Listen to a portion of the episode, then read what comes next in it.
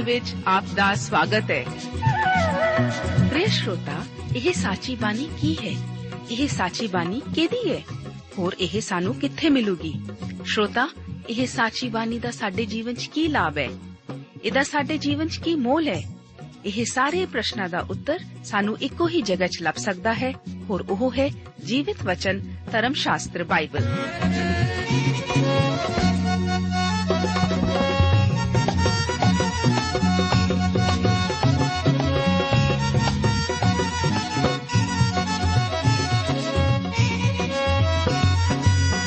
ਧਰਮ ਸ਼ਾਸਤਰ ਬਾਈਬਲ। ਉਹੀ ਜੀਵਿਤ ਵਚਨ ਦਾ ਅਸੀਂ ਇਸ ਕਾਰਜਕ੍ਰਮ ਵਿੱਚ ਅਧਿਐਨ ਕਰਾਂਗੇ।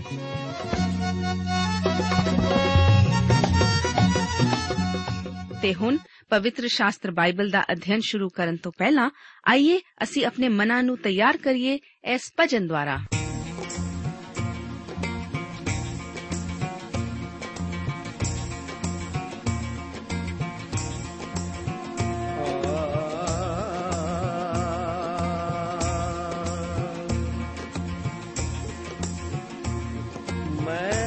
ਮਨ ਦਾ ਬਾਪ ਖੁਦਾ ਤਾਈ।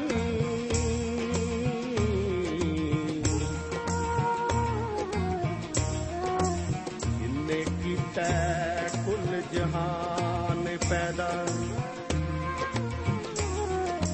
ਉਹਦੀਆਂ ਕੁਦਰਤਾਂ ਦਾ ਕੋਈ ਅੰਤ ਨਹੀਂ।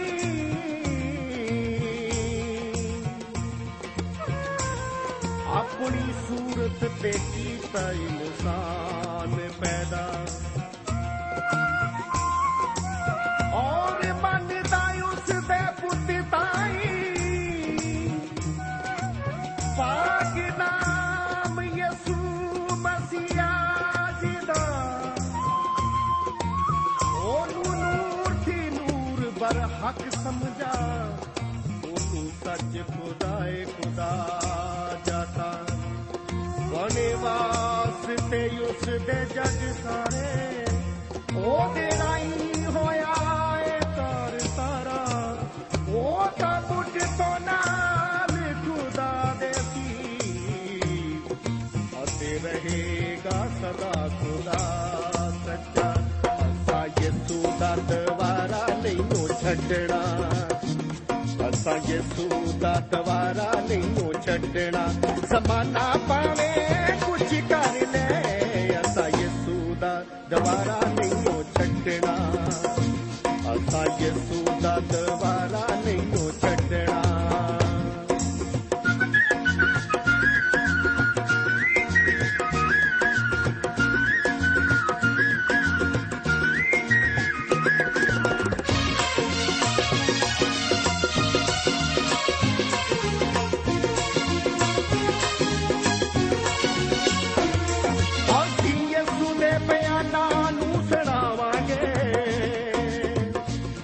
ਬਾਪ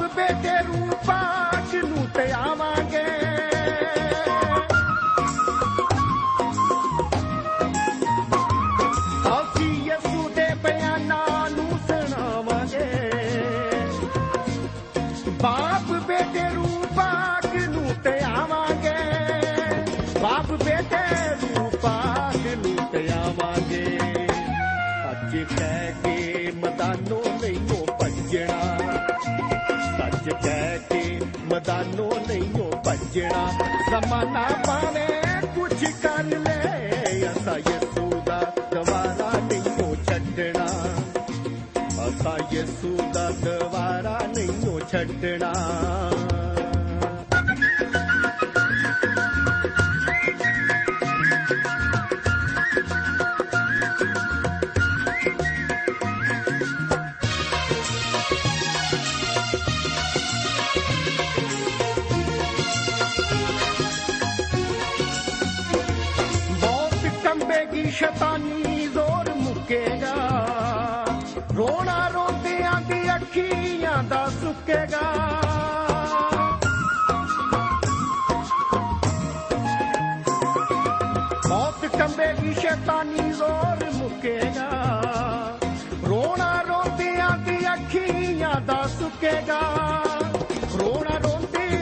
ਦੀਆਂ ਅੱਖੀਆਂ ਦਾ ਸੁੱਕੇਗਾ। ਜਦੋਂ ਯਿਸੂ ਦੇ ਦੀਵਾਨਿਆਂ ਨੇ ਗੱਜਣਾ ਜਦੋਂ ਯਿਸੂ ਦੇ ਦੀਵਾਨਿਆਂ ਨੇ ਗੱਜਣਾ ਜ਼ਮਾਨਾ ਪਾਵੇ ਕੁਝ ਕਰ ਲੈ, ਅਸਾਂ ਯਿਸੂ ਦਾ ਦਵਾਰਾ ਨਹੀਂ ਛੱਡਣਾ। ਅਸਾਂ ਯਿਸੂ ਦਾ ਦਵਾਰਾ ਨਹੀਂ ਛੱਡਣਾ।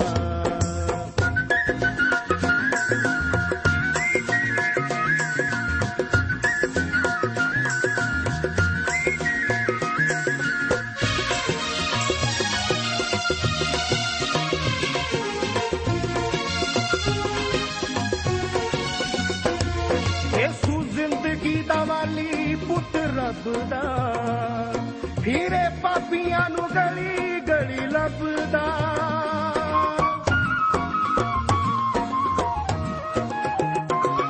ਯੇਸੂ ਜ਼ਿੰਦਗੀ ਦਾ ਵਾਲੀ ਪੁੱਤ ਰੱਬ ਦਾ ਫਿਰੇ ਪਾਪੀਆਂ ਨੂੰ ਗਲੀ ਗਲੀ ਲੱਭਦਾ। ਫਿਰੇ ਪਾਪੀਆਂ ਨੂੰ ਗਲੀ ਗਲੀ ਲੱਭਦਾ। ਇਹ ਕੋਈ ਲੁਕੀ ਛੁਪੀ ਗੱਲ ਨਹੀਂ ਛੁਪੀ ਗੱਲ ਨਹੀਂ ਹੋ ਸੱਜਣਾ। ਜ਼ਮਾਨਾ ਪਾਵੇ ਕੁਛ ਕਰ ਲੈ, ਅਸਾਂ ਯਿਸੂ ਦਾ ਦੁਬਾਰਾ ਨਹੀਂ ਹੋ ਛੱਡਣਾ। ਅਸਾਂ ਯਿਸੂ ਦਾ ਦੁਬਾਰਾ ਨਹੀਂ ਹੋ ਛੱਡਣਾ। ਅਸਾਂ ਯਿਸੂ ਪਿਆਰੇ ਅਜ਼ੀਜ਼ੋ, ਇਸ ਬਾਈਬਲ ਅਧਿਐਨ ਪ੍ਰੋਗਰਾਮ ਵਿੱਚ ਦੂਸਰਾ ਸੈਮੂਅਲ ਦੀ ਪੋਥੀ ਦੀ ਰੂਪਰੇਖਾ ਅਤੇ ਇਸ ਦੇ ਪਹਿਲੇ ਅਧਿਆਏ ਦਾ ਅਧਿਐਨ ਕਰਨ ਲਈ ਮੈਂ ਆਪ ਦਾ ਸਵਾਗਤ ਕਰਦਾ ਹਾਂ। ਅਸੀਂ ਸ਼ੁਰੂਆਤ ਕਰਦੇ ਹਾਂ ਇਸ ਦੀ ਰੂਪਰੇਖਾ ਨਾਲ। ਇਸ ਪੁਸਤਕ ਨੂੰ ਅਸੀਂ ਮੁੱਖ ਤੌਰ ਤੇ ਦੋ ਭਾਗਾਂ ਵਿੱਚ ਵੰਡ ਸਕਦੇ ਹਾਂ। ਪਹਿਲੇ ਭਾਗ ਵਿੱਚ ਦਾਊਦ ਦੀਆਂ ਜਿੱਤਾਂ ਦਾ ਜ਼ਿਕਰ ਹੈ। ਇਹ ਭਾਗ 1 ਤੋਂ ਲੈ ਕੇ 10 ਅਧਿਆਇਆਂ ਤੱਕ ਹੈ। ਇਸ ਭਾਗ ਵਿੱਚ ਹੇਠ ਲਿਖੇ ਵਿਸ਼ਿਆਂ ਦਾ ਵਰਣਨ ਹੈ। ਪਹਿਲਾ ਅਧਿਆਇ ਦੱਸਦਾ ਹੈ, ਦਾਊਦ ਦੁਆਰਾ ਸ਼ਾਉਲ ਅਤੇ ਯੋਨਾਥਨ ਦੀ ਮੌਤ ਦਾ ਸੋਗ। ਅਤੇ ਦੂਸਰੇ ਅਧਿਆਇ ਵਿੱਚ ਅਸੀਂ ਦੇਖਦੇ ਹਾਂ, ਦਾਊਦ ਦਾ ਯਹੂਦਾ ਉੱਤੇ ਰਾਜਾ ਬਣਾਇਆ ਜਾਣਾ। ਅਤੇ ਤੀਸਰੇ ਅਧਿਆਇ ਵਿੱਚ ਗ੍ਰਹਿ ਯੁੱਧ ਦਾ ਜ਼ਿਕਰ ਹੈ। ਉਸ ਤੋਂ ਬਾਅਦ ਅਬਨੇਰ ਦਾਊਦ ਨਾਲ ਆ ਮਿਲਦਾ ਹੈ, ਪਰ ਯੋਆਬ ਦੁਆਰਾ ਮਾਰਿਆ ਜਾਂਦਾ ਹੈ। ਚੌਥੇ ਅਧਿਆਇ ਵਿੱਚ ਅਸੀਂ ਦੇਖਦੇ ਹਾਂ, ਇਸ਼ਬੋਸ਼ਤ ਸ਼ਾਉਲ ਦੇ ਪੁੱਤਰ ਦੀ ਮੌਤ। ਪੰਜ ਅਧਿਆਇ ਵਿੱਚ ਅਸੀਂ ਦੇਖਦੇ ਹਾਂ ਦਾਊਦ ਨੂੰ ਸਾਰੇ ਇਸਰਾਇਲ ਉਤੇ ਰਾਜਾ ਬਣਾਇਆ ਜਾਂਦਾ ਹੈ ਅਤੇ ਹੁਣ ਉਹ ਯਰੂਸ਼ਲਮ ਵਿਖੇ ਆਪਣੀ ਰਾਜਧਾਨੀ ਬਣਾਉਂਦਾ ਹੈ। 6 ਅਧਿਆਇ ਵਿੱਚ ਜ਼ਿਕਰ ਹੈ, ਦਾਊਦ ਦੁਆਰਾ ਯਹੋਵਾ ਦੇ ਸੰਦੂਕ ਨੂੰ ਯਰੂਸ਼ਲਮ ਵਿਖੇ ਲਿਆਉਣ ਲਈ ਠੀਕ ਅਤੇ ਗਲਤ ਕੋਸ਼ਿਸ਼ਾਂ ਦਾ। 7 ਅਧਿਆਇ ਵਿੱਚ ਅਸੀਂ ਦੇਖਦੇ ਹਾਂ, ਪਰਮੇਸ਼ਵਰ ਦੁਆਰਾ ਦਾਊਦ ਦੇ ਘਰ ਨੂੰ ਉਸਾਰਨ ਦਾ ਨੇਮ ਬਣਨਾ 8 ਅਧਿਆਇ ਵਿੱਚ ਦਾਊਦ ਦੁਆਰਾ ਆਪਣੇ ਰਾਜ ਨੂੰ ਪੱਕਾ ਕਰਨ ਅਤੇ ਵਧਾਉਣ ਦਾ ਜ਼ਿਕਰ ਹੈ। 9 ਅਧਿਆਇ ਵਿੱਚ ਦਾਊਦ ਦੀ ਮਫੀਬੋਸ਼ਤ ਨਾਲ ਦੋਸਤੀ ਦਾ ਜ਼ਿਕਰ ਹੈ ਅਤੇ 10 ਅਧਿਆਇ ਵਿੱਚ ਅਸੀਂ ਦੇਖਦੇ ਹਾਂ ਦਾਊਦ ਦੁਆਰਾ ਅਮੋਨ ਅਤੇ ਸੀਰੀਆ ਨਾਲ ਯੁੱਧ ਕਰਨਾ। ਦੂਸਰੀ ਵੰਡ ਹੈ ਦਾਊਦ ਦੀਆਂ ਮੁਸੀਬਤਾਂ ਬਾਰੇ। ਇਹ ਵੰਡ 11 ਅਧਿਆਇ ਤੋਂ ਲੈ ਕੇ 24 ਅਧਿਆਇ ਤੱਕ ਬਿਆਨ ਕੀਤੀ ਗਈ ਹੈ। ਸਭ ਤੋਂ ਪਹਿਲਾਂ 11 ਅਧਿਆਇ ਵਿੱਚ ਅਸੀਂ ਦੇਖਦੇ ਹਾਂ ਦਾਊਦ ਦੇ ਦੋ ਮਹਾਨ ਪਾਪ। 12 ਅਧਿਆਇ ਵਿੱਚ ਨਾਥਾਨ ਦਾਊਦ ਦੇ ਉਸ ਦੇ ਪਾਪਾਂ ਨਾਲ ਸਾਹਮਣਾ ਕਰਦਾ ਹੈ ਅਤੇ ਦਾਊਦ ਦੁਆਰਾ ਤੋਬਾ ਦਾ ਜ਼ਿਕਰ ਹੈ। 13 ਅਧਿਆਇ ਵਿੱਚ ਦਾਊਦ ਦੀ ਧੀ ਤਾਮਾਰ ਦਾ ਅਮੋਨ ਦੁਆਰਾ ਇੱਜ਼ਤ ਲੁੱਟੇ ਜਾਣਾ ਅਤੇ ਅਬਸ਼ਾਲੋਮ ਦੁਆਰਾ ਅਮਨੋਨ ਦਾ ਕਤਲ। 14 ਅਧਿਆਇ ਵਿੱਚ ਦਾਊਦ ਅਬਸ਼ਾਲੋਮ ਨੂੰ ਮਾਫੀ ਦੇ ਦੁਚਿੱਤੇ ਮਨ ਵਿੱਚ ਵਾਪਸ ਆਉਣ ਦੀ ਇਜਾਜ਼ਤ ਦਿੰਦਾ ਹੈ। 15 ਅਧਿਆਇ ਵਿੱਚ ਅਬਸ਼ਾਲੋਮ ਦੁਆਰਾ ਦਾਊਦ ਦੀ ਵਿਰੋਧਤਾ ਦਾ ਜ਼ਿਕਰ ਹੈ। 16 ਅਧਿਆਇ ਵਿੱਚ ਮਾਫੀ ਬੋਸ਼ਤ ਦੇ ਸੇਵਕ ਸੀਬਾ ਦੁਆਰਾ ਦਾਊਦ ਨਾਲ ਧੋਖਾ ਅਤੇ ਸ਼ਿਮਈ ਦੁਆਰਾ ਦਾਊਦ ਨੂੰ ਸਰਾਪ ਦੇਣਾ। 17 ਅਧਿਆਇ ਵਿੱਚ ਅਬਸ਼ਾਲੋਮ ਦੇ ਸਲਾਹਕਾਰਾਂ ਦੁਆਰਾ ਅਹੀਥੋਫਲ ਅਤੇ ਹੁਸ਼ਈ ਦਾਊਦ ਉਤੇ ਹਮਲਾ ਕਰਨ ਲਈ ਅਸਹਿਮਤੀ। ਅਬਸ਼ਾਲੋਮ ਦੀ ਮੌਤ ਉਤੇ ਦਾਊਦ ਦਾ ਸੋਗ 18 ਅਧਿਆਇ ਵਿੱਚ ਵਰਣਨ ਕੀਤਾ ਗਿਆ ਹੈ। 19 ਅਧਿਆਇ ਵਿੱਚ ਦਾਊਦ ਦਾ ਗੱਦੀ ਉਤੇ ਦੁਬਾਰਾ ਬੈਠਣ ਦਾ ਜ਼ਿਕਰ ਹੈ। ਅਤੇ 20 ਅਧਿਆਇ ਵਿੱਚ ਸ਼ੀਬਾ ਦੁਆਰਾ ਦਾਊਦ ਦੇ ਵਿਰੁੱਧ ਬਿਗਾਵਤ ਦਾ ਜ਼ਿਕਰ ਹੈ। 21 ਅਧਿਆਇ ਵਿੱਚ ਅਸੀਂ ਦੇਖਦੇ ਹਾਂ 3 ਸਾਲਾਂ ਦਾ ਇਕਾਲ ਗਿਵੋਨੀਆਂ ਦੁਆਰਾ ਸ਼ਾਉਲ ਦੇ ਘਰ ਤੋਂ ਬਦਲਾ ਲੈਣਾ ਅਤੇ ਫਿਲਿਸਤੀਆਂ ਨਾਲ ਯੁੱਧ। 22 ਅਧਿਆਇ ਵਿੱਚ ਦਾਊਦ ਦਾ ਛੁਟਕਾਰੇ ਦਾ ਗੀਤ ਹੈ। 23 ਅਧਿਆਇ ਵਿੱਚ ਦਾਊਦ ਦੇ ਆਖਰੀ ਸ਼ਬਦ, ਦਾਊਦ ਦੇ ਯੋਧੇ ਮਨੁੱਖਾਂ ਦਾ ਜ਼ਿਕਰ ਹੈ। ਅਤੇ 24 ਅਧਿਆਇ ਵਿੱਚ ਅਸੀਂ ਦੇਖਦੇ ਹਾਂ, ਦਾਊਦ ਦੁਆਰਾ ਮਰਦਸ਼ਮਾਰੀ ਕਰਨ ਦਾ ਪਾਪ, ਸਜ਼ਾ ਦੀ ਚੋਣ ਅਤੇ ਔਰੋਨਾ ਦੇ ਪਿੜ ਨੂੰ ਖਰੀਦਣਾ। ਆਓ ਅਸੀਂ ਦੂਸਰਾ ਸ਼ੈਮੂਅਲ ਦੀ ਪੋਥੀ ਦੇ ਪਹਿਲੇ ਅਧਿਆਏ ਤੋਂ ਲੜੀਵਾਰ ਅਧਿਐਨ ਸ਼ੁਰੂ ਕਰਦੇ ਹਾਂ। ਇਸ ਅਧਿਆਏ ਦਾ ਮੁੱਖ ਵਿਸ਼ਾ ਦਾਊਦ ਦੁਆਰਾ ਸ਼ਾਉਲ ਅਤੇ ਜੋਨਾਥਨ ਦੀਆਂ ਮੌਤਾਂ ਦਾ ਸੋਗ ਕਰਨਾ ਹੈ। ਇੱਕ ਜਵਾਨ ਅਮਾਲੇਕੀ ਜੋ ਕਿ ਇਸਰਾਇਲ ਦੀ ਛਾਉਣੀ ਵਿੱਚੋਂ ਪਰਤਿਆ ਉਸ ਨੇ ਦਾਊਦ ਨੂੰ ਸ਼ਾਉਲ ਦੀ ਮੌਤ ਦੀ ਖਬਰ ਦਿੱਤੀ ਅਤੇ ਉਸ ਨੂੰ ਕਤਲ ਕਰਨ ਦੇ ਮਾਣ ਦਾ ਹੱਕ ਜ਼ਾਹਿਰ ਕੀਤਾ। ਦਾਊਦ ਨੇ ਇਸ ਨੌਜਵਾਨ ਨੂੰ ਇਸ ਅਪਰਾਧ ਦੀ ਸਜ਼ਾ ਦਿੱਤੀ। ਇਹ ਦਾਊਦ ਦਾ ਕਾਬਲੇ ਗੌਰ ਸੋਗ ਹੈ। ਇੱਥੇ ਦਾਊਦ ਦੀ ਮੌਤ ਵਿੱਚ ਇੱਕ ਹੋਰ ਸ਼ੱਕੀ ਵਿਅਕਤੀ ਦਾ ਜ਼ਿਕਰ ਹੈ। ਆਓ ਅਸੀਂ ਇਸ ਅਧਿਆਏ ਦੀਆਂ 1 ਤੋਂ ਲੈ ਕੇ 16 ਆਇਤਾਂ ਨੂੰ ਪੜ੍ਹਦੇ ਹਾਂ। ਇਹਨਾਂ ਵਿੱਚ ਲਿਖਿਆ ਹੈ ਸ਼ਾਉਲ ਦੇ ਮਰਨ ਦੇ ਮਗਰੋਂ ਐਉਂ ਹੋਇਆ, ਜਾਂ ਦਾਊਦ ਅਮਾਲੇਕੀਆਂ ਨੂੰ ਵੱਢ ਕੇ ਮੁੜਿਆ ਅਤੇ ਦਾਊਦ ਸਿਕਲਗ ਵਿੱਚ 2 ਦਿਨ ਰਿਹਾ ਸੀ, ਤਾਂ ਤੀਜੇ ਦਿਨ ਅਜਿਹਾ ਹੋਇਆ, ਜੋ ਵੇਖੋ, ਇੱਕ ਜਣਾ ਸ਼ਾਉਲ ਦੇ ਡੇਰਿਆਂ ਵੱਲੋਂ ਲੀੜੇ ਪਾਏ ਹੋਏ ਅਤੇ ਸਿਰ ਉਤੇ ਖੇ ਪਾਈ ਹੋਈ ਆਇਆ। ਅਤੇ ਅਜਿਹਾ ਹੋਇਆ ਕਿ ਜਿਸ ਵੇਲੇ ਦਾਊਦ ਦੇ ਕੋਲ ਅਪੜਿਆ, ਤਾਂ ਧਰਤੀ ਉੱਤੇ ਡਿੱਗਾ ਤੇ ਡੰਡੌਤ ਕੀਤੀ। ਦਾਊਦ ਨੇ ਉਸ ਨੂੰ ਆਖਿਆ ਤੂੰ ਕਿੱਥੋਂ ਆਇਆ ਹੈ? ਉਸ ਨੇ ਉਹਨੂੰ ਆਖਿਆ, ਮੈਂ ਇਸਰਾਇਲ ਦੇ ਡੇਰਿਆਂ ਵਿੱਚੋਂ ਬਚ ਨਿਕਲਿਆ ਹਾਂ। ਤਾਂ ਦਾਊਦ ਨੇ ਉਸ ਨੂੰ ਪੁੱਛਿਆ, ਕੀ ਗੱਲ ਹੋਈ? ਮੈਨੂੰ ਦੱਸਦਾ ਸਹੀ। ਉਸ ਨੇ ਆਖਿਆ, ਲੋਕ ਲੜਾਈ ਵਿੱਚੋਂ ਨੱਠ ਗਏ ਅਤੇ ਕਈ ਡਿੱਗ ਪਏ ਅਤੇ ਮਰ ਵੀ ਗਏ ਅਤੇ ਸ਼ਾਉਲ ਔਰ ਉਹਦਾ ਪੁੱਤਰ ਜੋਨਾਥਨ ਵੀ ਮਰ ਗਏ। ਤਾਂ ਦਾਊਦ ਨੇ ਉਸ ਗਬਰੂ ਨੂੰ, ਜਿਸ ਨੇ ਉਹਨੂੰ ਇਹ ਦੱਸਿਆ ਸੀ, ਆਖਿਆ ਤੂੰ ਕਿੱਕਰ ਜਾਣਦਾ ਹੈ ਜੋ ਸ਼ਾਉਲ ਔਰ ਉਹਦਾ ਪੁੱਤਰ ਜੋਨਾਥਨ ਮਰ ਗਏ ਹਨ? ਉਸ ਜਵਾਨ ਨੇ ਜੋ ਉਹਨੂੰ ਦੱਸਦਾ ਸੀ ਆਖਿਆ, ਸੰਜੋਗ ਨਾਲ ਮੈਂ ਗਲਬੋਆ ਦੇ ਪਹਾੜ ਵਿੱਚ ਸਾਂ ਅਤੇ ਵੇਖੋ, ਉਸ ਵੇਲੇ ਸ਼ਾਉਲ ਆਪਣੀ ਵਰਸ਼ੀ ਉੱਤੇ ਢਾਸਣਾ ਲਾਈ ਪਿਆ ਸੀ ਅਤੇ ਵੇਖੋ, ਰੱਥ ਅਤੇ ਘੋੜ ਚੜੇ ਵੱਡੇ ਜ਼ੋਰ ਨਾਲ ਉਹਦੇ ਮਗਰ ਲੱਗੇ ਹੋਏ ਸਨ ਅਤੇ ਉਹਨੇ ਆਪਣੇ ਮਗਰ ਵੇਖ ਕੇ ਜਾਂ ਮੈਨੂੰ ਡਿਠਾ ਤਾਂ ਮੈਨੂੰ ਸੱਦਿਆ। ਮੈਂ ਆਖਿਆ, ਜੀ, ਮੈਂ ਹਾਜ਼ਰ ਹਾਂ। ਸੋ ਉਸਨੇ ਮੈਨੂੰ ਆਖਿਆ, ਤੂੰ ਕੌਣ ਹੈ? ਮੈਂ ਉਸ ਨੂੰ ਆਖਿਆ, ਮੈਂ ਅਮਾਲੇਕੀ ਹਾਂ। ਫਿਰ ਉਸਨੇ ਮੈਨੂੰ ਆਖਿਆ, ਮੇਰੇ ਕੋਲ ਖਲੋ ਕੇ ਮੈਨੂੰ ਵੱਢ ਸੁੱਟ, ਕਿਉਂ ਜੋ ਮੈਂ ਵੱਡੀ ਪੀੜ ਵਿੱਚ ਹਾਂ ਅਤੇ ਪ੍ਰਾਣ ਅਜੇ ਤੀਕ ਵੀ ਮੇਰੇ ਵਿੱਚ ਹਨ। ਤਦ ਮੈਂ ਉਸ ਦੇ ਉੱਤੇ ਖਲੋ ਕੇ ਉਹਨੂੰ ਵੱਢ ਸੁੱਟਿਆ, ਕਿਉਂ ਜੋ ਮੈਂ ਜਾਣਦਾ ਸਾਂ, ਭਈ ਹੁਣ ਜਿਹੜਾ ਇਹ ਡਿੱਗਾ ਹੈ, ਸੋ ਬਚੇਗਾ ਨਹੀਂ, ਅਤੇ ਮੈਂ ਉਹਦੇ ਸਿਰ ਦਾ ਮੁਕਟ ਅਤੇ ਉਹਦਾ ਕੰਗਣ ਜੋ ਉਹਦੀ ਬਾਹ ਵਿੱਚ ਸੀ ਲਾ ਲਿਆ ਸੋ ਮੈਂ ਉਹਨਾਂ ਨੂੰ ਆਪਣੇ ਮਹਾਰਾਜ ਕੋਲ ਲੈ ਆਇਆ। ਤਦ ਦਾਊਦ ਨੇ ਆਪਣੇ ਲੀੜੇ ਫੜ ਕੇ ਪਾੜੇ ਅਤੇ ਸਾਰਿਆਂ ਲੋਕਾਂ ਨੇ ਵੀ ਜੋ ਉਹਦੇ ਨਾਲ ਸਨ ਅਜਿਹਾ ਹੀ ਕੀਤਾ। ਅਤੇ ਉਹ ਰੋਏ ਪਿੱਟੇ ਅਤੇ ਉਹਨਾਂ ਨੇ ਸ਼ਾਉਲ ਔਰ ਉਹਦੇ ਪੁੱਤਰ ਜੋਨਾਥਨ ਅਤੇ ਯਹੋਵਾ ਦੇ ਲੋਕਾਂ ਔਰ ਇਸਰਾਇਲ ਦੇ ਘਰਾਣੇ ਦੇ ਲਈ ਜੋ ਤਲਵਾਰ ਨਾਲ ਮਾਰੇ ਗਏ ਸਨ, ਸੰਧਿਆ ਤੋੜੀ ਵਰਤ ਰੱਖਿਆ। ਫਿਰ ਦਾਊਦ ਨੇ ਇਸ ਜਵਾਨ ਨੂੰ ਜੋ ਇਹ ਖਬਰ ਲਿਆਇਆ ਸੀ ਪੁੱਛਿਆ, ਤੂੰ ਕਿੱਥੋਂ ਦਾ ਹੈ? ਉਸਨੇ ਆਖਿਆ, ਜੀ, ਮੈਂ ਪਰਦੇਸੀ ਦਾ ਪੁੱਤਰ ਅਤੇ ਅਮਲੇਕੀ ਹਾਂ। ਸੋ ਦਾਊਦ ਨੇ ਉਸ ਨੂੰ ਆਖਿਆ, ਭਲਾ ਤੂੰ ਯਹੋਵਾ ਦੇ ਮਸਾ ਹੋਏ ਉਤੇ ਉਸ ਦੇ ਨਾਸ ਕਰਨ ਲਈ ਹੱਥ ਚਲਾਉਣ ਤੋਂ ਨਾ ਡਰਿਆ?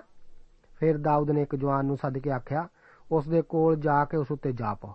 ਸੋ ਉਹਨੇ ਉਸ ਨੂੰ ਅਜਿਹਾ ਮਾਰਿਆ ਜੋ ਉਹ ਮਰ ਗਿਆ ਅਤੇ ਦਾਊਦ ਨੇ ਉਸ ਨੂੰ ਆਖਿਆ, ਤੇਰਾ ਖੂਨ ਤੇਰੇ ਹੀ ਸਿਰ ਉੱਤੇ ਹੋਵੇ, ਕਿਉਂ ਜੋ ਤੈਂ ਆਪਣੇ ਮੂੰਹੋਂ ਆਪਣੀ ਗਵਾਹੀ ਦਿੱਤੀ? ਅਤੇ ਆਖਿਆ ਭਈ ਮੈਂ ਯਹੋਵਾ ਦੇ ਮਸਾ ਹੋਏ ਨੂੰ ਜਿੰਦੋਂ ਮਾਰਿਆ ਹੈ।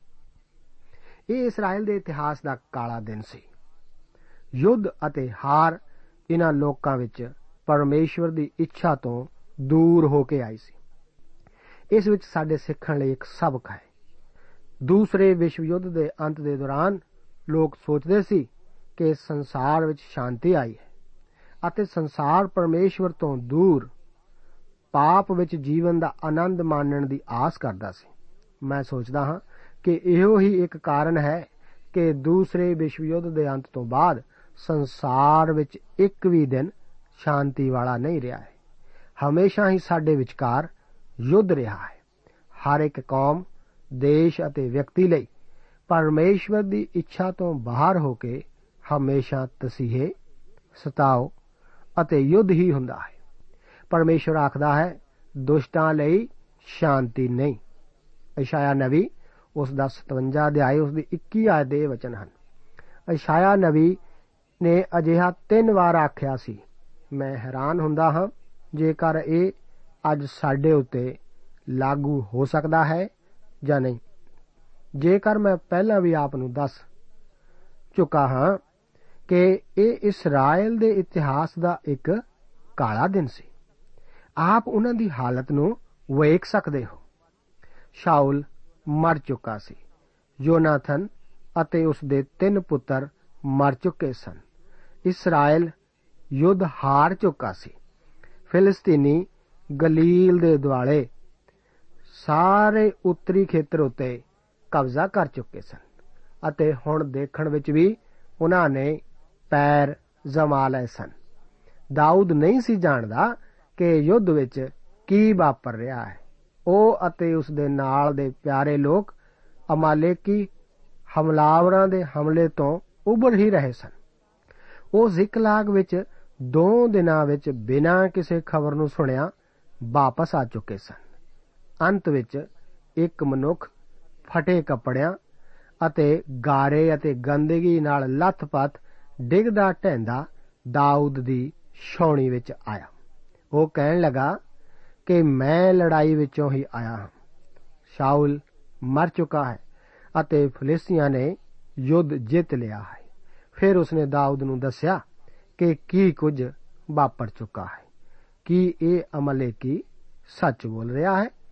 ਜਾਂ ਫਿਰ ਕੀ ਉਹ ਸ਼ਾਉਲ ਦੀ লাশ ਕੋਲ ਆਇਆ ਸੀ ਅਤੇ ਉਸ ਨੂੰ ਮਰਿਆ ਪਾ ਕੇ ਉਸ ਦਾ ਮੁਕਟ ਅਤੇ ਕੰਗਣ ਲਿਆ ਅਤੇ ਇਸ ਨੂੰ ਦਾਊਦ ਕੋਲ ਲਿਆਇਆ ਸੀ। ਮੇਰਾ ਵਿਚਾਰ ਇਹ ਹੈ ਕਿ ਜਦੋਂ ਅਸ ਅਮਲੇਕੀ ਨੂੰ ਸ਼ਾਉਲ ਮਿਲਿਆ ਸੀ, ਉਹ ਆਪਣੀ ਤਲਵਾਰ ਉੱਤੇ ਡਿੱਗਣ ਤੋਂ ਬਾਅਦ ਉਹ ਅਜੇ ਜਿੰਦਾ ਹੀ ਸੀ। ਜਦੋਂ ਇਹ ਅਮਲੇਕੀ ਸ਼ਾਉਲ ਦੇ ਕੋਲ ਆਇਆ, ਤਦ ਉਸਨੇ ਇਸ ਅਮਲੇਕੀ ਨੂੰ ਬਾਕੀ ਰਹਿੰਦਾ ਕੰਮ ਕਰਨ ਨੂੰ ਕਿਹਾ ਸੀ। ਰੋਚਕ ਗੱਲ ਤਾਂ ਇਹ ਹੈ ਕਿ ਇਹ ਜਵਾਨ ਮਨੁੱਖ ਦਾਊਦ ਨੂੰ ਸਭ ਕੁਝ ਦੱਸ ਦਿੰਦਾ ਹੈ ਜੋ ਕੁਝ ਉਸਨੇ ਕੀਤਾ ਸੀ। ਅਤੇ ਇਹ ਸੁਣ ਕੇ ਇਸ ਤਰ੍ਹਾਂ ਜਾਪਦਾ ਹੈ ਕਿ ਉਸ ਨੂੰ ਆਸ ਸੀ ਕਿ ਇਸ ਕੰਮ ਦੇ ਕਾਰਨ ਦਾਊਦ ਉਸ ਨੂੰ ਕੋਈ ਫਿੱਤੀ ਲਗਾ ਦੇਵੇਗਾ ਅਤੇ ਜਾਂ ਉਸ ਨੂੰ ਉਮਰ ਭਰ ਲਈ ਪੈਨਸ਼ਨ ਲਗਾ ਦੇਵੇਗਾ। ਜੇਕਰ ਇਸ ਮਨੁੱਖ ਨੇ ਹੀ ਸ਼ਾਉਲ ਨੂੰ ਮਾਰਿਆ ਸੀ, ਤਦ ਇਹ ਇਸ ਕਰਕੇ ਹੋਇਆ ਕਿਉਂਕਿ ਸ਼ਾਉਲ ਨੇ ਪਰਮੇਸ਼ਵਰ ਦੇ ਹੁਕਮ ਦੀ ਉਲੰਘਣਾ ਕੀਤੀ ਸੀ। ਜਦੋਂ ਕਿ ਉਸਨੇ ਪਿੱਛੇ ਪਹਿਲਾ ਸ਼ੈਮੂਅਲ ਦੀ ਪੋਥੀ ਵਿੱਚ ਸਾਰੇ ਅਮਾਲੇਕੀਆਂ ਨੂੰ ਮਾਰਨ ਤੋਂ ਇਨਕਾਰ ਕਰ ਦਿੱਤਾ ਸੀ। ਜੇਕਰ ਸ਼ਾਉਲ ਨੇ ਪਰਮੇਸ਼ਵਰ ਦੀ ਆਗਿਆ ਦਾ ਪਾਲਣ ਕੀਤਾ ਹੁੰਦਾ, ਤਾਂ ਇਹ ਮਨੁੱਖ ਇਸ ਵਕਤ ਉਸ ਨੂੰ ਮਾਰਨ ਨੂੰ ਜ਼ਿੰਦਾ ਨਾ ਹੁੰਦਾ ਅਤੇ ਸ਼ਾਇਦ ਜਿੰਦਾ ਨਾ ਵੀ ਰਹਿੰਦਾ। ਦਾਊਦ ਨੇ ਇਸ ਜਵਾਨ ਮਨੁੱਖ ਨੂੰ ਪੁੱਛਿਆ ਕਿ ਉਹ ਪਰਮੇਸ਼ਵਰ ਦੇ ਮਸਾ ਕੀਤੇ ਹੋਏ ਨੂੰ ਛੂਣ ਤੋਂ ਕਿਉਂ ਨਹੀਂ ਡਰਿਆ? ਆਪ ਨੂੰ ਯਾਦ ਹੋਵੇਗਾ ਕਿ ਮੌਕਾ ਪਾ ਕੇ ਵੀ ਦਾਊਦ ਨੇ ਸ਼ਾਉਲ ਨੂੰ ਜਾਨੋਂ ਨਹੀਂ ਸੀ ਮਾਰਿਆ। ਕਦੇ-ਕਦੇ ਘਟਨਾਵਾਂ ਨੂੰ ਪਰਮੇਸ਼ਵਰ ਦੇ ਨਜ਼ਰੀਏ ਤੋਂ ਦੇਖਣਾ ਭਲਾ ਹੀ ਹੁੰਦਾ ਹੈ। ਜਦੋਂ ਤੱਕ ਸ਼ਾਉਲ ਰਾਜਾ ਸੀ, ਦਾਊਦ ਨੇ ਉਸ ਨੂੰ ਨਹੀਂ ਸੀ ਛੂਇਆ ਚੰਗਾ ਸੀ ਕਿ ਹੋਰ ਕੋਈ ਵੀ ਉਸ ਨੂੰ ਨਾ ਛੂੰਦਾ ਕਿਉਂਕਿ ਪਰਮੇਸ਼ਵਰ ਹੀ ਹੈ ਜਿਸ ਨੇ ਉਸ ਦੇ ਸਿਰ ਉੱਤੇ ਤਾਜ ਨੂੰ ਧਰਿਆ ਸੀ ਅਤੇ ਪਰਮੇਸ਼ਵਰ ਹੀ ਹੋਣਾ ਚਾਹੀਦਾ ਹੈ, ਜੋ ਕਿ ਸਮਾਂ ਆਉਣ ਤੇ ਇਸ ਨੂੰ ਲਾਹੇਗਾ ਵੀ। ਪਰਮੇਸ਼ਵਰ ਦੇ ਕੰਮ ਵਿੱਚ ਦਖਲ ਅੰਦਾਜ਼ੀ ਕਰਨਾ ਖਤਰਨਾਕ ਹੁੰਦਾ ਹੈ। ਮੈਂ ਆਪ ਨੂੰ ਉਹਨਾਂ ਲੋਕਾਂ ਬਾਰੇ ਬਹੁਤ ਹੀ ਰੋਚਕ ਕਹਾਣੀਆਂ ਦੱਸ ਸਕਦਾ ਹਾਂ, ਜਿਨ੍ਹਾਂ ਨੇ ਪਰਮੇਸ਼ਵਰ ਦੇ ਕੰਮ, ਪਰਮੇਸ਼ਵਰ ਦੇ ਪ੍ਰੋਗਰਾਮ ਅਤੇ ਪਰਮੇਸ਼ਵਰ ਦੇ ਬੰਦੇ ਨਾਲ ਦਖਲ ਅੰਦਾਜ਼ੀ ਕਰਨ ਦੀ ਕੋਸ਼ਿਸ਼ ਕੀਤੀ ਸੀ। ਪਰਮੇਸ਼ਵਰ ਹੀ ਵਿਚਕਾਰ ਆਉਂਦਾ ਹੈ ਅਤੇ ਸਜ਼ਾ ਦਿੰਦਾ ਹੈ। ਉਸਨੇ ਹਮੇਸ਼ਾ ਅਜਿਹਾ ਹੀ ਕੀਤਾ ਹੈ। ਇਸੇ ਕਰਕੇ ਦਾਊਦ ਨੇ ਇਸ ਜਵਾਨ ਅਮਲੇਕੀ ਨੂੰ ਆਖਿਆ ਸੀ ਕਿ ਕੀ ਤੂੰ ਪਰਮੇਸ਼ਵਰ ਦੇ ਮਸਾ ਕੀਤੇ ਹੋਏ ਉਤੇ ਆਪਣਾ ਹੱਥ ਉਠਾਉਣ ਤੋਂ ਨਹੀਂ ਸੀ ਡਰਿਆ? ਦਾਊਦ ਨੇ ਪਰਮੇਸ਼ਵਰ ਦੇ ਮਸਾ ਕੀਤੇ ਹੋਏ ਨੂੰ ਛੂਣ ਕਰਕੇ ਇਸ ਅਮਲੇਕੀ ਨੂੰ ਸਜ਼ਾ ਦਿੱਤੀ ਸੀ। ਜੇਕਰ ਇਸ ਮਨੁੱਖ ਨੇ ਇਹ ਮਨ ਘੜਤ ਕਹਾਣੀ ਹੀ ਬਣਾਈ ਸੀ, ਤਦ ਅਜਿਹਾ ਕਰਨਾ ਇਹ ਉਸ ਲਈ ਬਹੁਤ ਹੀ ਘਾਤਕ ਸਿੱਧ ਹੋਇਆ ਸੀ। ਦਾਊਦ ਨੇ ਉਸ ਨੂੰ ਆਖਿਆ, ਜੇਕਰ ਤੂੰ ਮੇਰੇ ਅੱਗੇ ਝੂਠ ਬੋਲਿਆ ਹੈ, ਤਦ ਤੇਰਾ ਖੂਨ ਤੇਰੇ ਹੀ ਸਿਰ ਉਤੇ ਹੋਵੇ। ਕਿਉਂ ਜੋ ਤੈ ਆਪਣੇ ਮੂੰਹੋਂ ਆਪਣੀ ਗਵਾਹੀ ਦਿੱਤੀ ਅਤੇ ਆਖਿਆ, ਭਈ ਮੈਂ ਯਹੋਵਾ ਦੇ ਮਸਾ ਕੀਤੇ ਹੋਏ ਨੂੰ ਜਿੰਦੋ ਮਾਰਿਆ। ਮੇਰਾ ਵਿਸ਼ਵਾਸ ਹੈ ਕਿ ਇਸ ਜਵਾਨ ਨੇ ਹੀ ਸ਼ਾਉਲ ਨੂੰ ਮਾਰਿਆ ਸੀ। ਉਸ ਨੇ ਉਹ ਕੰਮ ਕੀਤਾ ਜੋ ਕਿ ਦਾਊਦ ਕਦੇ ਵੀ ਨਾ ਕਰਦਾ ਅਤੇ ਦਾਊਦ ਨੇ ਇਸੇ ਕਰਕੇ ਉਸ ਨੂੰ ਸਜ਼ਾ ਦਿੱਤੀ ਸੀ। ਅੱਗੇ 17 ਤੋਂ ਲੈ ਕੇ 27 ਆਇਤਾਂ ਦੇ ਵਚਨ ਇਸ ਪ੍ਰਕਾਰ ਹਨ। ਵਚਨ ਵਿੱਚ ਲਿਖਿਆ ਹੈ, ਦਾਊਦ ਨੇ ਸ਼ਾਉਲ ਅਤੇ ਉਸ ਦੇ ਪੁੱਤਰ ਜੋਨਾਥਨ ਉੱਤੇ ਇਹ ਵੈਣ ਪਾ ਕੇ ਸਿਆਪਾ ਕੀਤਾ ਅਤੇ ਉਹਨੇ ਉਹਨਾਂ ਯਹੂਦੀਆਂ ਨੂੰ ਕਮਾਨ ਦਾ ਗੀਤ ਸਿਖਾਉਣ ਦੀ ਆਗਿਆ ਦਿੱਤੀ। ਵੇਖ, ਉਹ ਯਾਸ਼ਰ ਦੀ ਪੋਥੀ ਵਿੱਚ ਲਿਖਿਆ ਹੋਇਆ ਹੈ हे ਇਸਰਾਇਲ, ਤੇਰਾ ਸੁਹੱਪਣ ਤੇਰਿਆਂ ਉੱਚੀਆਂ ਥਾਵਾਂ ਉੱਤੇ ਮਾਰਿਆ ਗਿਆ। ਹਾਏ ਸੂਰਵੀਰ, ਕਿੱਕਰ ਡਿੱਗ ਪਏ। ਗਾਥ ਵਿੱਚ ਖਬਰ ਨਾ ਦੱਸੋ। ਅਸ਼ਕਲੋਨ ਦੀਆਂ ਗਲੀਆਂ ਵਿੱਚ ਇਹ ਨਾ ਡੌਂਡੀ ਫੇਰੋ। ਅਜਿਹਾ ਨਾ ਹੋਵੇ ਜੋ ਫਲਿਸਤੀਆਂ ਦੀਆਂ ਧੀਆਂ ਆਨੰਦ ਹੋਣ। ਅਜਿਹਾ ਨਾ ਹੋਵੇ ਜੋ ਅਸੁੰਨਤੀਆਂ ਦੀਆਂ ਧੀਆਂ ਖੁਸ਼ੀ ਮਨਾਉਣ। ਹੇ ਗਲਬੋਆ ਦੇ ਪਹਾੜੋ, ਤੁਹਾਡੇ ਉੱਤੇ ਨਾ ਤਰੇਲ ਨਾ ਮੀਂਹ ਪਵੇ, ਨਾ ਚੁੱਕਣ ਦੀਆਂ ਭੇਟਾਂ ਦੀਆਂ ਪੈਲੀਆਂ ਹੋਣ। ਕਿਉਂ ਜੋ ਉੱਥੇ ਸੂਰਮਿਆਂ ਦੀ ਢਾਲ ਪਲੀਤ ਹੋ ਗਈ? ਹਾਂ, ਸ਼ਾਉਲ ਦੀ ਢਾਲ ਪਈ ਜਾਣੋ, ਉਹ ਤੇਲ ਨਾਲ ਮਸਾ ਹੀ ਨਹੀਂ ਸੀ ਕੀਤੀ ਗਈ। ਵੱਡਿਆਂ ਹੋਇਆਂ ਦੇ ਲਹੂ ਤੋਂ ਅਤੇ ਸੂਰਮਿਆਂ ਦੀ ਚਰਬੀ ਤੋਂ ਜੋਨਾਥਨ ਦੀ ਕਮਾਨ ਨਾ ਪਾਉ ਗਈ। ਨਾ ਸ਼ਾਉਲ ਦੀ ਤਲਵਾਰ ਸਖਣੀ ਮੁੜੀ। ਸ਼ਾਉਲ ਅਤੇ ਜੋਨਾਥਨ ਆਪਣੇ ਜੀਵਨਾਂ ਵਿੱਚ ਪਿਆਰੇ ਔਰ ਮਨ ਪਾਉਂਦੇ ਸਨ। ਅਤੇ ਉਹ ਆਪਣੇ ਮਰਨ ਵਿੱਚ ਵੀ ਵੱਖਰੇ ਨਾ ਹੋਏ। ਉਹ ਉਕਾਬਾਂ ਨਾਲੋਂ ਵੀ ਕਾਲੇ ਸਨ ਅਤੇ ਬਵਰ ਸ਼ੇਰ ਨਾਲੋਂ ਤਕੜੇ ਸਨ। हे ਇਸਰਾਇਲ ਦੀ ਧੀਓ ਸ਼ਾਉਲ ਲਈ ਰੋਵੋ। ਜਿਸ ਨੇ ਤੁਹਾਨੂੰ ਕਿਰਮਚੀ ਲੀੜੇ, ਹੋਰ ਨਾ ਰਸੀਲੀਆਂ ਵਸਤਾਂ ਨਾਲ ਪਹਿਨਾਏ। ਜਿਸ ਨੇ ਤੁਹਾਡਿਆਂ ਕੱਪੜਿਆਂ ਨੂੰ ਸੋਨੇ ਦੇ ਗਹਿਣਿਆਂ ਨਾਲ ਸਜਾਇਆ। ਹਾਏ, ਉਹ ਸੂਰਮੇ ਕਿੱਕਰ ਲੜਾਈ ਦੇ ਵਿੱਚ ਡਿੱਗ ਪਏ। हे ਜੋਨਾਥਨ, ਤੂੰ ਆਪਣੇ ਉੱਚੇ ਥਾਵਾਂ ਵਿੱਚ ਮਾਰਿਆ ਗਿਆ। हे ਮੇਰੇ ਭਰਾ ਜੋਨਾਥਨ, ਮੈਂ ਤੇਰੇ ਕਾਰਨ ਵੱਡਾ ਦੁਖੀ ਹਾਂ। ਤੂੰ ਮੈਨੂੰ ਅਤ ਪਿਆਰਾ ਸੈਂ ਮੇਰੀ ਵੱਲ ਤੇਰੀ ਅਚਰਜ ਪ੍ਰੀਤ ਸੀ, ਤੀਵੀਆਂ ਦੀ ਪ੍ਰੀਤ ਨਾਲੋਂ ਵੀ ਵਧੇਕ। ਹਾਏ, ਉਹ ਸੂਰਮੇ ਕਿੱਕਰ ਡਿੱਗ ਪਏ। ਅਤੇ ਯੁੱਧ ਦੇ ਸ਼ਾਸਤਰ ਨਸ਼ਟ ਹੋ ਗਏ। ਅਸੀਂ ਸ਼ਾਉਲ ਅਤੇ ਯੋਨਾਥਨ ਦੇ ਪ੍ਰਤੀ ਦਾਊਦ ਦੇ ਸੋਗ ਨੂੰ ਪ੍ਰਗਟ ਕਰਦੇ ਹੋਏ ਇੱਥੇ ਦੇਖਦੇ ਹਾਂ ਅਤੇ ਇਹ ਸੱਚਾ ਸੋਗ ਹੀ ਸੀ। ਸ਼ਾਉਲ ਨੇ ਇਸਰਾਇਲ ਨੂੰ ਕੁਝ ਸਿਖਾਇਆ ਸੀ। ਇਹ ਉਸ ਦੀ ਦੇਣ ਸੀ। ਇਸرائیਲੀਆਂ ਕੋਲ ਲੋਹੇ ਦੇ ਹਥਿਆਰ ਯੁੱਧ ਵਾਸਤੇ ਨਹੀਂ ਸਨ। ਇਸ ਕਰਕੇ ਸ਼ਾਉਲ ਨੇ ਉਹਨਾਂ ਨੂੰ ਤੀਰ ਅੰਦਾਜ਼ ਹੋਣਾ ਸਿਖਾਇਆ ਸੀ। ਕਮਾਨ ਅਤੇ ਤੀਰ ਇੱਕ ਅਜਿੱਤ ਹਥਿਆਰ ਸੀ। ਉਸ ਦਾ ਵਿਰਲਾਪ ਕਾਵ ਰੂਪ ਵਿੱਚ ਹੈ, ਜੋ ਕਿ ਸੁਭਾਵਿਕ ਤਰੀਕੇ ਨਾਲ ਇਸਰਾਇਲ ਦੇ ਮਿੱਠੇ ਭਜਨਕਾਰ ਕੋਲ ਆਇਆ ਸੀ। ਗਾਤ ਫਲਿਸਤੀਆਂ ਦੀ ਰਾਜਧਾਨੀ ਸੀ। ਅਸ਼ਕਲੋਨ ਗਾਜ਼ਾ ਪੱਟੀ ਦੇ ਵਿਚਕਾਰ ਫਲਿਸਤੀਆਂ ਦੇ ਪੰਜ ਸ਼ਹਿਰਾਂ ਵਿੱਚੋਂ ਇੱਕ ਹੈ। ਕੋਈ ਵੀ ਨਹੀਂ ਸੀ ਕਹਿ ਸਕਿਆ ਕਿ ਸ਼ਾਉਲ ਜਾਂ ਜੋਨਾਥਨ ਵਿੱਚੋਂ ਕੋਈ ਇੱਕ ਡਰਪੋਕ ਸੀ। ਸ਼ਾਉਲ ਨੇ ਮੁਲਕ ਵਿੱਚ ਖੁਸ਼ਹਾਲੀ ਲਿਆਂਦੀ ਸੀ। ਦਾਊਦ ਅਤੇ ਜੋਨਾਥਨ ਗੂੜੇ ਦੋਸਤ ਸਨ। ਉਹ ਇੱਕ ਦੂਜੇ ਨਾਲ ਪਿਆਰ ਕਰਦੇ ਸਨ। ਇਹ ਬਹੁਤ ਰੋਚਕ ਗੱਲ ਹੈ ਕਿ ਦਾਊਦ 26 ਆਇਤ ਵਿੱਚ ਆਖਦਾ ਹੈ ਕਿ ਮੇਰੀ ਵੱਲ ਤੇਰੀ ਅਚਰਜ ਪ੍ਰੀਤ ਸੀ, ਤੀਵੀਆਂ ਦੀ ਪ੍ਰੀਤ ਨਾਲੋਂ ਵੀ ਵਧੇਕ। ਕਿਉਂਕਿ ਉਹ ਜੋਨਾਥਨ ਦੀ ਭੈਣ ਨਾਲ ਵਿਆਹਿਆ ਹੋਇਆ ਸੀ। ਬਾਅਦ ਵਿੱਚ ਅਸੀਂ ਦੇਖਦੇ ਹਾਂ ਕਿ ਉਹ ਦਾਊਦ ਨਾਲ ਧੋਖਾ ਕਰਦੀ ਹੈ। ਮੇਰਾ ਵਿਚਾਰ ਹੈ ਕਿ ਮੀਕਲ ਨੂੰ ਸ਼ੁਰੂ-ਸ਼ੁਰੂ ਵਿੱਚ ਦਾਊਦ ਨੂੰ ਇੱਕ ਨਾਇਕ ਵਜੋਂ ਪਿਆਰ ਕੀਤਾ ਗਿਆ ਸੀ, ਪਰ ਇੱਕ ਦਿਨ ਉਸ ਨੇ ਦਾਊਦ ਨੂੰ ਤੁਛ ਜਾਣਿਆ ਸੀ। ਦਾਊਦ ਆਪਣੀ ਪ੍ਰੀਤ ਦੇ ਮਾਮਲੇ ਵਿੱਚ ਜ਼ਿਆਦਾ ਸਫਲ ਨਹੀਂ ਸੀ ਰਿਹਾ।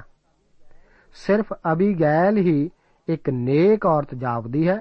ਦਾਊਦ ਦੇ ਜੀਵਨ ਵਿੱਚ ਔਰਤਾਂ ਵੱਲੋਂ ਤਾਂ ਮੁਸੀਬਤਾਂ ਹੀ ਖੜੀਆਂ ਕੀਤੀਆਂ ਗਈਆਂ ਸਨ। ਪਰ ਜੋਨਾਥਨ ਬਾਰੇ ਉਹ ਜ਼ਰੂਰ ਕਹਿੰਦਾ ਹੈ ਕਿ ਉਹ ਉਸ ਨਾਲ ਉਸ ਦੀ ਮੌਤ ਤੱਕ ਸੱਚਾ ਅਤੇ ਵਫਾਦਾਰ ਰਿਹਾ। ਇਹ ਬਹੁਤ ਰੋਚਕ ਗੱਲ ਹੈ ਕਿ ਦਾਊਦ ਦੇ ਸ਼ਾਗਿਰਦ ਉਸ ਨਾਲ ਹਰ ਮੁਸੀਬਤ ਵਿੱਚ ਵਫਾਦਾਰ ਰਹੇ ਸਨ। ਉਸ ਵਿੱਚ ਉਹ ਦਿਆਲਗੀ ਸੀ ਜਿਸ ਨੇ ਉਸ ਦੇ ਮਨੁੱਖਾਂ ਨੂੰ ਉਸ ਨਾਲ ਜੋੜੀ ਰੱਖਿਆ। ਦਾਊਦ ਇਹੋ ਜਿਹਾ ਮਨੁੱਖ ਹੀ ਸੀ। ਸ਼ਾਉਲ ਅਤੇ ਜੋਨਾਥਨ ਦੀ ਮੌਤ ਉੱਤੇ ਦਾਊਦ ਦਾ ਦੁੱਖ ਬਹੁਤ ਦਿਲ ਨੂੰ ਖਿੱਚਣ ਵਾਲਾ ਹੈ। ਇਹ ਬਾਈਬਲ ਧਰਮ ਸ਼ਾਸਤਰ ਦੇ ਵਿਰਲਾਪਾਂ ਵਿੱਚੋਂ ਇੱਕ ਬਹੁਤ ਹੀ ਧਿਆਨ ਦੇਣ ਯੋਗ ਵਰਣਨ ਹੈ। ਅਗਲੇ ਅਧਿਆਇ ਵਿੱਚ ਅਸੀਂ ਦੇਖਣ ਜਾ ਰਹੇ ਹਾਂ ਕਿ ਦਾਊਦ ਨੂੰ ਯਹੂਦਾ ਉੱਤੇ ਰਾਜਾ ਬਣਾ ਦਿੱਤਾ ਗਿਆ ਹੈ। ਸ਼ਾਉਲ ਦੇ ਕਪਤਾਨ ਅਬਨੇਰ ਨਾਲ ਵੀ ਸਾਡੀ ਮੁਲਾਕਾਤ ਹੋਵੇਗੀ।